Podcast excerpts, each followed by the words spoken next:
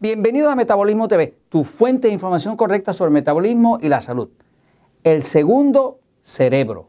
Yo soy Frank Suárez, especialista en obesidad y metabolismo, y hoy quiero dejarte saber los últimos resultados de mi investigación. Llevo meses investigando este tema, muchos de los científicos de hoy en día están investigando este tema de lo que llaman el segundo cerebro.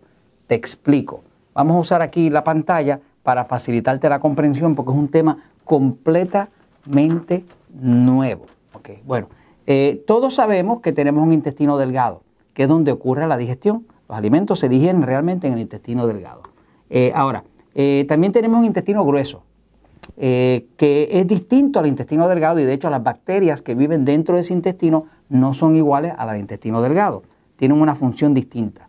De esto no se sabía mucho, pero ahora se está sabiendo más. ¿no? Cuando tú lo miras juntos, intestino delgado e intestino grueso, pues se ven así, ¿no? Ahora, eh, hay que saber, ¿verdad?, que, la microbiota, que es los organismos que viven dentro de, ese intestino, delgado o grueso, no es igual. Por ejemplo, se ha visto en estudios que se han hecho con ratas que una rata delgada tiene una microbiota buena, que es saludable dentro del intestino, pero una rata obesa o diabética tiene una microbiota distinta. Quiere decir que los componentes, las bacterias que viven dentro de la rata delgada y de la rata obesa o diabética no son iguales. Esto es un descubrimiento nuevo. Entonces, básicamente podemos ver que una persona que tiene problemas de obesidad versus una persona delgada, pues va a tener una flora intestinal, una flora, una microbiota distinta. Aquí va a haber más de la microbiota eh, putrificante, de la que hace daño, de la que inflama, y aquí va a haber más de las bacterias buenas. Así que son los habitantes del intestino lo que hace la diferencia. Eh, por otro lado, hay que saber también que todos los almidones no son iguales. Por ejemplo, hay almidones, ¿ves? Como decir lo que llaman, este, uno de ellos que ustedes van a la izquierda se llama amilopectina, ¿no? La amilopectina incluye eh, alimentos así como decir este, harina de maíz, pan blanco, arroz blanco. Esto es, la amilopectina se rompe rápido y sube la glucosa rápido. Esta que está acá, que es un tipo de almidón distinto, que eh, está dentro del humus, de los garbanzos, eh, del plátano verde y del pan integral, hay más cantidad de amilosa, que es un tipo de almidón que se rompe con dificultad, por lo tanto no sube tan rápido la glucosa, ¿no?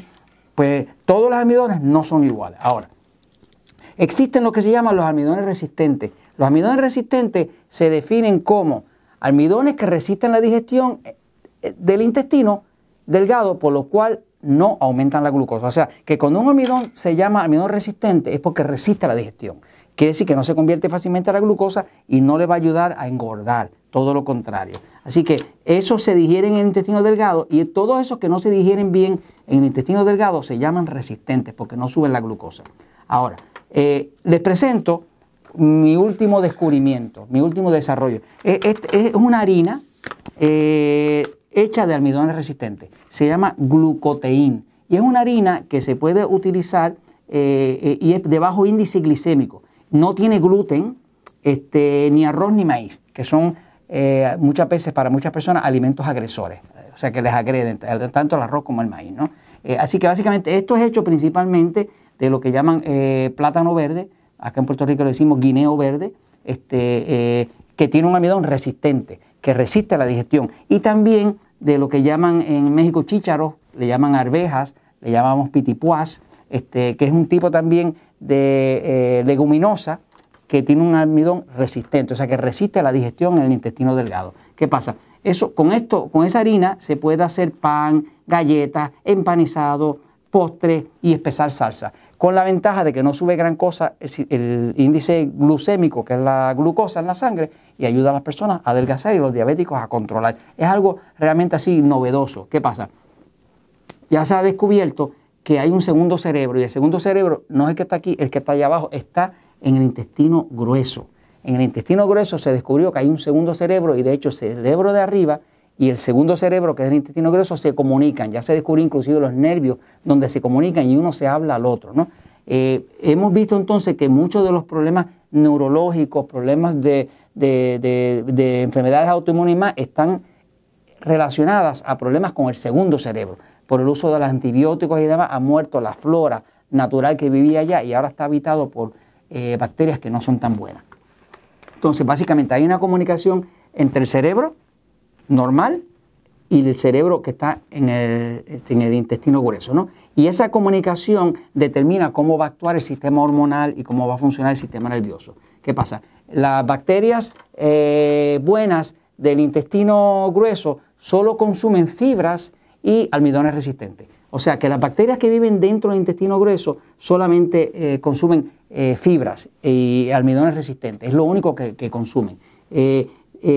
si se le da ese tipo de alimento que es almidones resistentes, ellas producen, como parte de su digestión, esas bacterias, las buenas, producen lo que se llama ácido butírico, que es una sustancia casi milagrosa. Eso es antiinflamatorio, es anticáncer, ayuda a adelgazar, le ayuda a dormir, le da mucha energía. El ácido butírico, eh, inclusive se ha tratado de producir para dárselo a las personas en cápsula, pero, pero no se absorbe bien. Sin embargo, si lo crean las bacterias del intestino grueso, en ese segundo cerebro, pues funciona a nivel de todo el cuerpo, bajando la inflamación, ayudando a adelgazar, controlando el cáncer, todo ese tipo de situaciones. Así que eh, estamos bien emocionados con este descubrimiento de que podemos ahora ayudar a las personas más con su metabolismo, trabajando con esa flora intestinal buena que está en el segundo cerebro.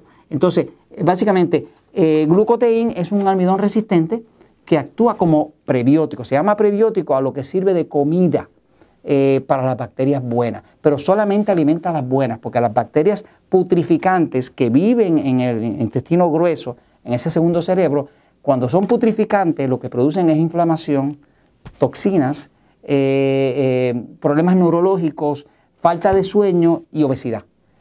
ahora estamos viendo que, que, muchas veces las personas que tienen problemas de obesidad no es, no es solamente que estén comiendo incorrecto, eso se puede corregir se le puede ayudar. Ahora descubrimos cuál es la última causa, causa que nos faltaba, que es que el segundo cerebro está afectado. Así que estamos en la misión de reactivar ese segundo cerebro y que una persona pueda regresar a tener su metabolismo completo en total equilibrio y armonía.